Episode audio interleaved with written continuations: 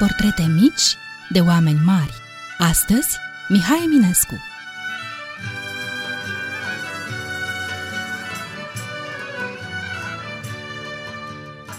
Eminescu, dragii noștri, a fost un om viu. Nu vă lăsați intimidați de cuvintele mari care încearcă să-i cuprindă ființa și opera. Poet nepereche, luceafărul poeziei românești, personalitate copleșitoare, geniu al literaturii române, Eminescu e mult mai aproape. E la voi în bibliotecă. Întindeți mâna către el și el vă va cuprinde și vă va înălța până la cer și până la voi înșivă. Citiți-l pe Eminescu.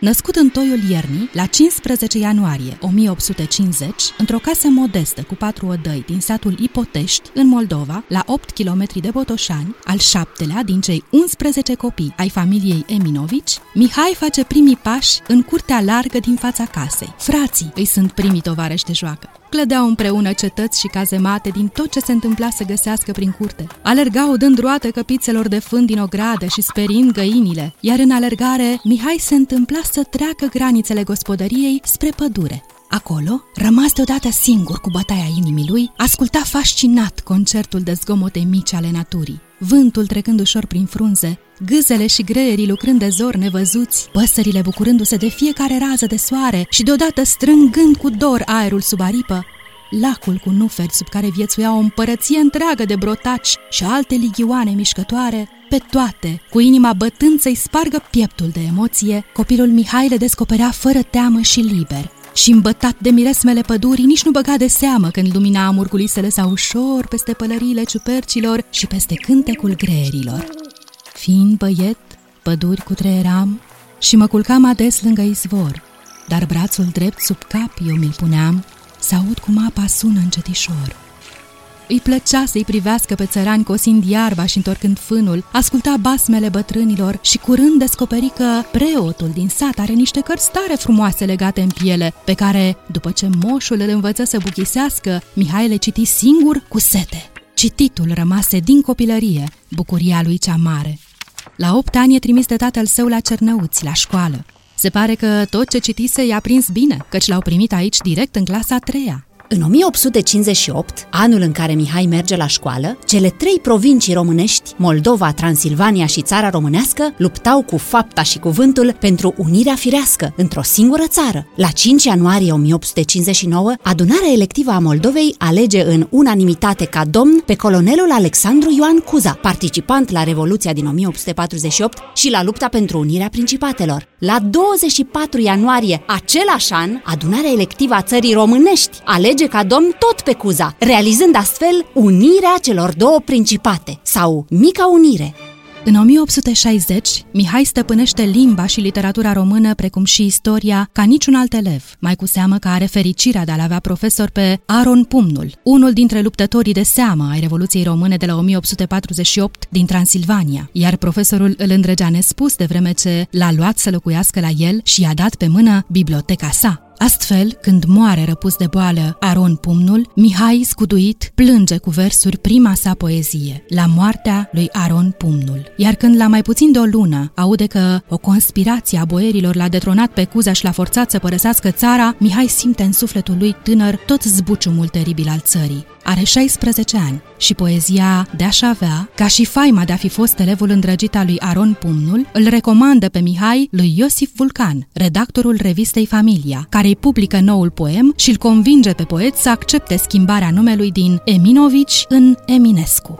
Mihai acceptă și așa Iosif Vulcan ajunge nașul literar al lui Mihai Eminescu. Tot acum, la 16 ani, Mihai pleacă pe jos de la Cernăuți la Blaj în dorința de a-și continua studiile în Transilvania profesorului său iubit. Acest drum, care va dura trei ani și se va opri la București, este pentru tânărul Eminescu un pelerinaj prin istoria vie a neamului și o lecție deschisă de limbă română, așa cum se grăiește ea prin fiecare cotlon al țării. Intră în vorbă cu toți românii care ies în cale, doarme prin casele prietenilor de o zi, sub cerul liber sau pe băncile din parc, îndrăgostit de pământul pe care pășește, de oamenii și obiceiurile fiecărui loc, de simplitatea și bogăția limbii, mâncând din fructele copacilor și primind bucuros invitația țăranilor întâlniți în cale la pită cu slană și cu brânză. Și scrie, scrie și citește neîncetat. În 1867 intră suflor și copist în trupa de teatru a lui Iorgu Caragiale, cu care merge în turnee în țară. Tot atunci îl cunoaște pe Ion Luca Caragiale, mai tânăr cu doi ani decât Mihai, cu care devine pe loc prieten. În aceeași perioadă, prințul Carol de Hohenzollern-Sigmaringen, agreat de numeroase curți monarhice europene, este proclamat domnitor al României, sub numele de Carol I.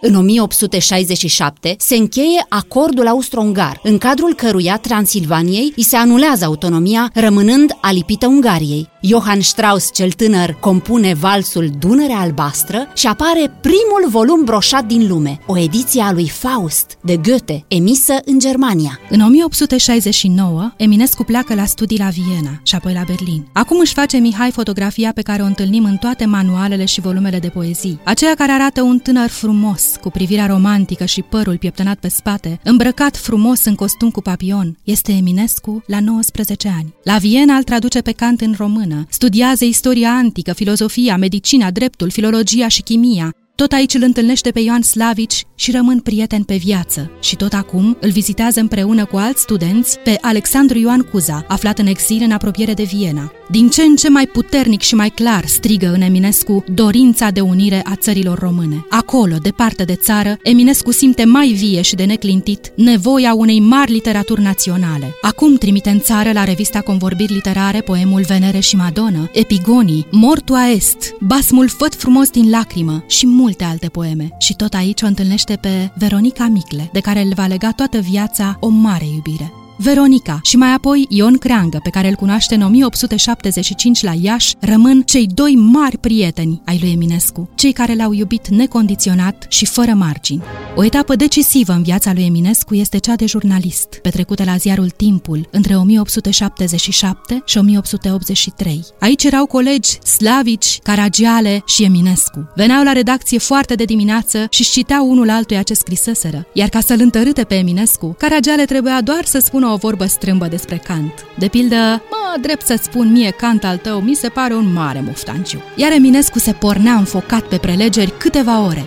În această perioadă, Eminescu scrie cele patru scrisori și Luceafărul, dar mai ales scrie în ziarul Timpul articole de o sinceritate absolută despre situația grea a țării și despre mediocritatea celor care o conduc. Iată un fragment. Astfel, trădătorul numindu-se geniu, plagiatorul erou, pungașul mare financiar, panglicarul om politic, judecata poporului nostru s-a falsificat din ce în ce și la formarea sferelor sale ideale, el a pierdut pretutindenea punctul de plecare sănătos. Că fiecărui drept îi corespunde o datorie și că secretul vieții lungi a unui stat este păstrarea ierarhiei meritului. Acum, la 120 de ani de la trecerea în nemurire a lui Mihai Eminescu, cuvintele sale sunt mai vii și mai actuale ca oricând. De aceea zic, citiți-l pe Eminescu. Și vă mai roagă un prieten, Nikita Stănescu, mare iubitor de Eminescu.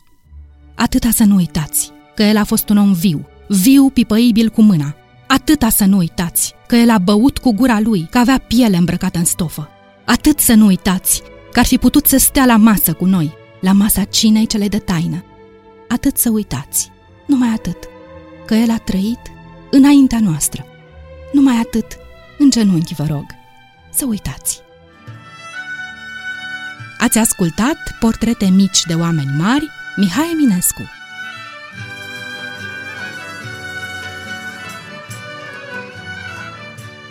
Au adunat toate acestea privind prin sufletul timpului cu dragoste și bucurie ale voastre prietene Lelia și Dana. Și de v-a plăcut, vă așteptăm și mâine cu altă poveste mică despre un om mare. Să trăiți frumos!